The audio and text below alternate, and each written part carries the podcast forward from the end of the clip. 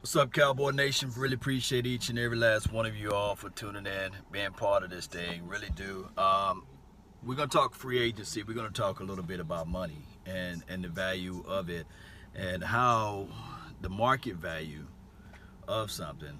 You know, sometimes when you put your house out there on the market and it don't go the way you think it's going to go, then you have to come down on your pricing, meaning that you may have a house that you put $250,000 out there, but remember this, the longer your house is out there on the market, the longer that value goes down. The more that the other houses surrounding that house sells at a certain rate, meaning that that would be close to the rate that your house is in. You can't put your house on the market and it's $250,000 and then you sit there and say, okay, I want that house to be sold that when everybody else's house has been sold at $150,000. Now, you can get it appraised, you can get it reviewed, and they can say, okay, yes, your house is $250,000. But however, the surrounding houses will pull that price down. So it's like a reverse effect with the Earl Thomas situation. He put out there that he wanted anywhere from 14 to 15 million. Cowboys are willing. They already reported that they are willing to pay anywhere between 8 and 10 million. Now, by Tashard Gibson being signed by the Texans just a few minutes ago, that was the last suitable place for Earl Thomas as it relates to locations and range and things like that, right? And we already know that the other teams are like the Green Bay Packers. They went and got I guess his name was Amos. They went and got him. These safeties coming off the board. The market has changed in a sense, whereas Landon Collins, when the Redskins reached deep down in their pockets and they paid just too much money for that, it blew and made the market crazy, right? Then people start valuing the age factor. So by the Redskins putting the poison out there of signing Landon Collins for that outlandish crazy deal, it messed up the market. And then on top of that, you look at the Kansas City Chiefs. When they went and picked up the Honey Badger, it was over with from there. Nobody's in their right mind was going to say, okay, I'm going to go out there and get Earl Thomas's of the world for 14 to 15 million. When I trust my coaching staff, to elevate these teams and make sure that they're getting the right players in those parameters. So that the market value for Earl Thomas may just been too high, and he might have outpressed, and he might have outspoken too quick. Now, this thing is not over with. Remember, I'm telling everybody that after the draft, that's when all of the pricing comes down for free agency. Look, some of the better teams right now are not making moves in free agency. Just the bottom line. Like the teams that pretty much, you can look at the New England Patriots, they're letting players go. So the thing is altogether is all we got to do now is sit back. Let's go through this drafting process, and it's all win-win for us. Those teams that went and picked up these safeties, 9 times out of 10, they're not going to draft a safety in the draft. That means that that player, the Taylor Raps of the world, the Jonathan Abrams, the Thornhills, they get pushed a little bit back and back and back and backer. It gives us a better chance to for us to pick up those particular players. Shout out to you, Boomer Sooner. Appreciate you for tuning in. Italian Cowboys. Yes, Abrams. Yes, Supercharged. Appreciate you, man. So this is the thing. How we can look at this as a beneficial piece. You still may can get Earl Thomas if pride don't come in the way and you say, well, you know what, I fold up like a wallet. I would go ahead and retire. If not, then the value itself. I love the market value because the market always will speak for itself. Last night on the Discord, we was talking about the salary cap, the salary cap era. Look, to me personally, the owners are very clever with this, saying that, okay, we can't afford to pay players, or the smaller markets will engulf and be horrible, and there won't be competition across the board. They have this notion that it will go back to the 60s and the 70s and the 80s as far as revenue, as far as the NFL. And I have a different opinion. I have a different view of everything. All of these owners are billionaires. They're not millionaires. These are billionaires. They have the money to pay players. But what they do is they circumvent it with the salary cap, meaning that they put it at $188 million. That all the 32 teams got $188 million. The problem is with that is that when you have $188 million and all of the collective owners are billionaires, they have more of the shoe in the race. Because what happened here is you get other teams that will set the market that have nothing but $188 million, although cap spaces across the board. Now, I know a lot of people would not understand this, but the problem is that now you can suffice of having a player not being able to make the amount of money that he should be able to make. For example, D Law.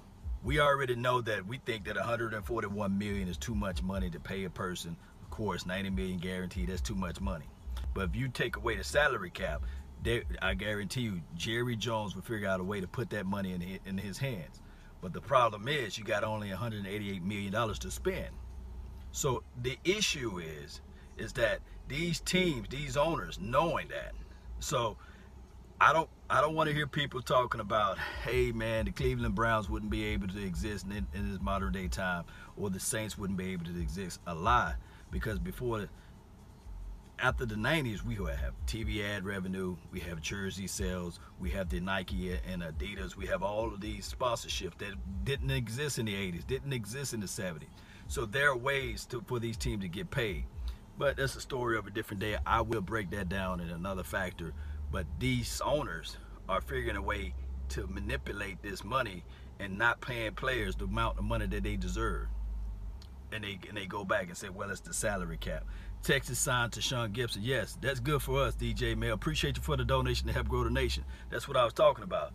By Tashaun Gipson signing for the Texans, that eliminates the only other spot that will be a safe haven for Earl Thomas to go. But we'll see how this thing rock and roll all the way out to the end.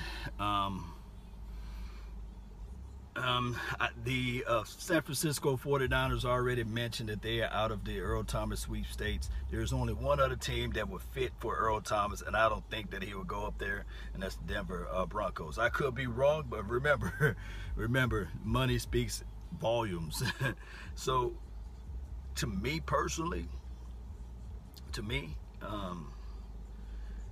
Dallas Cowboys may be possible with 8 to 10 million, unless the New Orleans Saints say, you know what, give us Earl, we're gonna take one shot at it, give us an Earl Thomas, and let's see if we can help out our back end of the defense. The other thing too is, I like to bring this up, the Kansas City Chiefs, the reason why they went and picked up a quote-unquote Honey Badger. Remember this, Cowboy Nation. Kansas City Chiefs was like top 4 in sacks overall. I think they had 59, close to 60 sacks. But the overall ranking defense was like 30, 31. So let me know who you guys feel that's more valuable, defensive edge rushing or safety. Remember, I'm gonna say this again. Kansas City Chiefs, they was like top 3, top 4 in sacks collectively. Blitzing, coming off the edge, creating pressure. But overall, at defense, they was bottom half of the league, number 29 or 30, something like that.